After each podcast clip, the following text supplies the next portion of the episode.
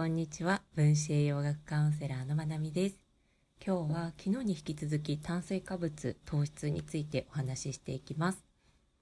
昨日は炭水化物だったり糖質この摂取量を制限することで体重とか体型を調整していくコントロールしていくことについてお話をしました、えー、まあ、私の考えとしては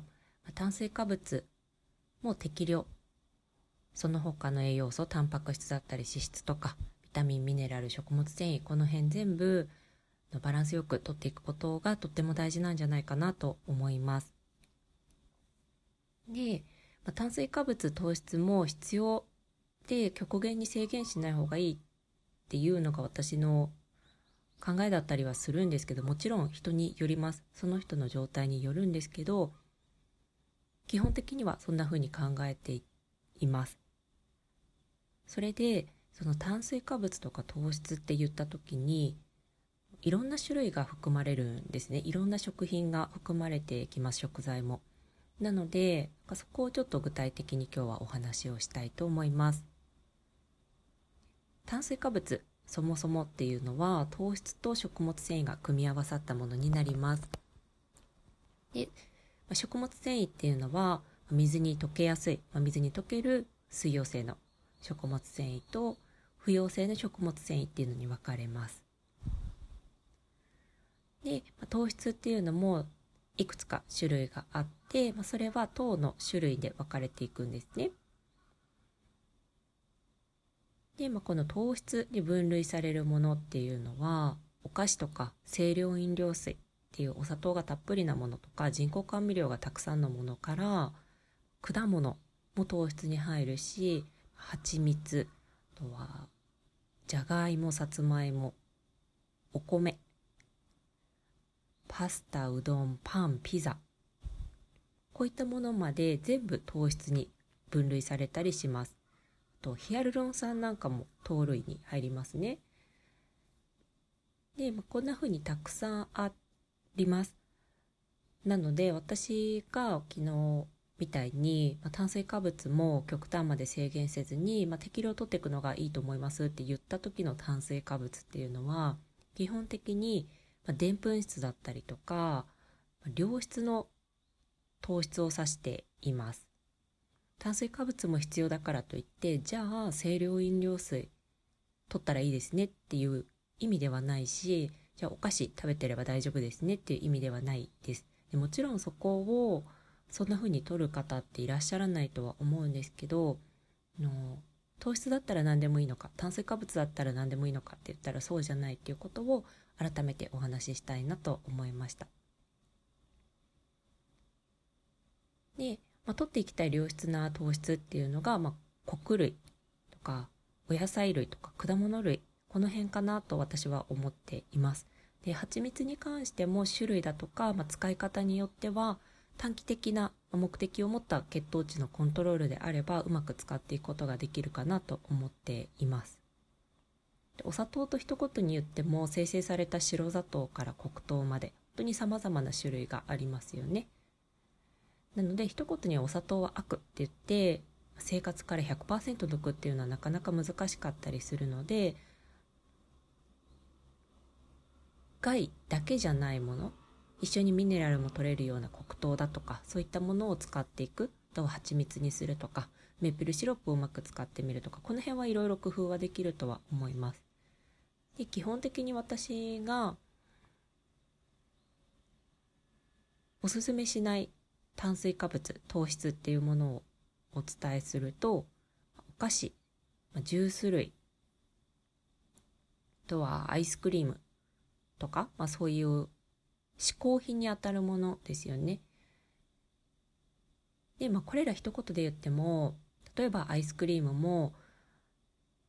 材料にすごくこだわって無添加で作られたアイスクリームから、まあ、コンビニで売られているような添加物もたくさんあるものだとか、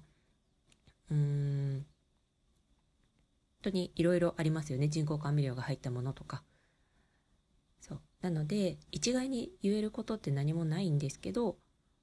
分かりやすくお伝えするとそんな感じです。その他パンとか小麦類ですね。うどん、ピザ。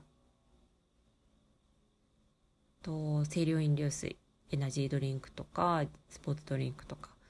この辺が入ってくるかなと思いますでこれらどうして私があんまりこう体をケアする上でおすすめしないかっていうと一つは血糖値を上げやすくて下げやすいっていうところですね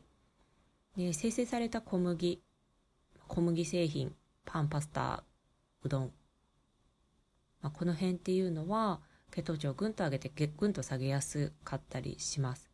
しそういった食品ってそれだけで食べれちゃうことが多いんですよね。おかずを必要としなかったりするので炭水化物だけに偏ってしまいがちだったりします。でその他お菓子とかアイスクリームとかジュースとかエナジードリンクとかこの辺そもそものお砂糖の量が多かったり小麦が入ってるっていうところもあるんですけど人工甘味料がやっぱり多いですね。あと添加物も多い。この辺はやっぱり避けたいです。人工甘味料も砂糖同様血糖値ぐんと上げてぐんと下げやすかったりするし添加物はミネラルの吸収を阻害します。でそれからお砂糖だけ糖質だけとか糖質型になってくるとその他糖を代謝するために必要な栄養素っていうのがものすごくたくさん使われます。でその他の栄養にまで影響が及んでくるのでこういったものはそこまで頻繁に過剰に取る取りたくはないものかなって思います。で果物に関してはいろいろ言われるものだったりします。で果物良くないよっていう人も実際言いますしそういった意見を目にすることもあります。基本的には果糖っていうその糖の種類が良くないって言われることが多いなっていうふうに感じています。が私の個人的な考えというか果物の捉え方は私は果物好きです。美味しいしビタミンとかミネラル食物繊維も含まれているし水分もたっぷり入っていたりします。なので果糖をそのまま取っているわけではないんですよね。その他の恩恵も受けれてたりするのでそこまで嫌う必要はないかなって思っています。というか私は大好きです果物。で旬のものをいただくっていうこともすごく好きだしすごく美味しいしそれ自体のこうやっぱりエネルギーいっぱいな感じするじゃないですかそういうのってすごく大事にしたいなって思いますでただ血糖値っていう側面から見るとと果物の種類によったりとかその人のコンディションによっては血糖値の乱高下を起こしやすい果物っていうのもあるので、まあ、その時その時に合わせて自分の状態に合わせて取れるといいのかなって思います。が、まあ、果物全般で血糖値の乱高下起きなくなってくると血糖値の安定っていうところにうまく使えてきたりもするなって私自身感じているのでこううまく使えるようになるとすごくいいなって思ってます。で果物に限らずですがその人の体質とか遺伝とかで血糖値が上がりやすい食べ物があるっていうよりかはその人のその時のコンディションに大きく左右されると思います。で私が今今食べて血糖値を安定できるような食べ方をと去年の今の私では全く内容が変わってきます内容も量も食べるタイミングっていうのも変わってくるんですよねなので本当に一人一人の見極めも大事だし一人一人のその時の状態に合わせて内容を変化させていくっていうこともすごく大事になります。これは運動も同じで副腎疲労の治療として取り組む運動の内容ってそのステージというかその状態によって変えていくことはすごく大事だなと思っていたりします。まあ、こんな感じで炭水化物とか糖質って一言で言ったとしてもいろんな種類がありますよって。で、その中でそれを全部どんな種類であっても適量する取ることが大事って言ってるのかって言ったらそうではなくていわゆる穀類にあたるお米ですね。お米とか雑穀とか。あとは私が好きなのはぶずき米の中にオートミール加熱処理が必要なオートミールを入れて炊いたりとかキヌアを入れて炊いたりあとは雑穀米のあのちっちゃく小分けになったパックを入れて炊いたりとかそんな風にしてお米を楽しんでいますがこのお米がすごく大事だし私が炭水化物良質の糖質とか言ってる時はこのお米を指していることが多いです。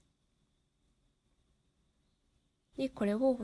3食きちんととるっていうのはとっても大事だなと思っています。できればやっぱりパンとかパスタとかではなくってこのお米を3食食べるっていうことは血糖値を安定させたいなとか体を良くしていきたいなメンタルの状態良くしたいなって思った時には一回取り組んでみるとすごくいいと思います血糖値の安定も楽になってくるしグルテンとかお砂糖添加物この辺ののその辺も手こ入れができたりしますね。はい。なので、ちょっとでも参考になるななるといいなと思います。今日も聞いてくださってありがとうございます。明日は血糖値に関連して、まあ、一つ栄養素についてお話をしていこうと思います。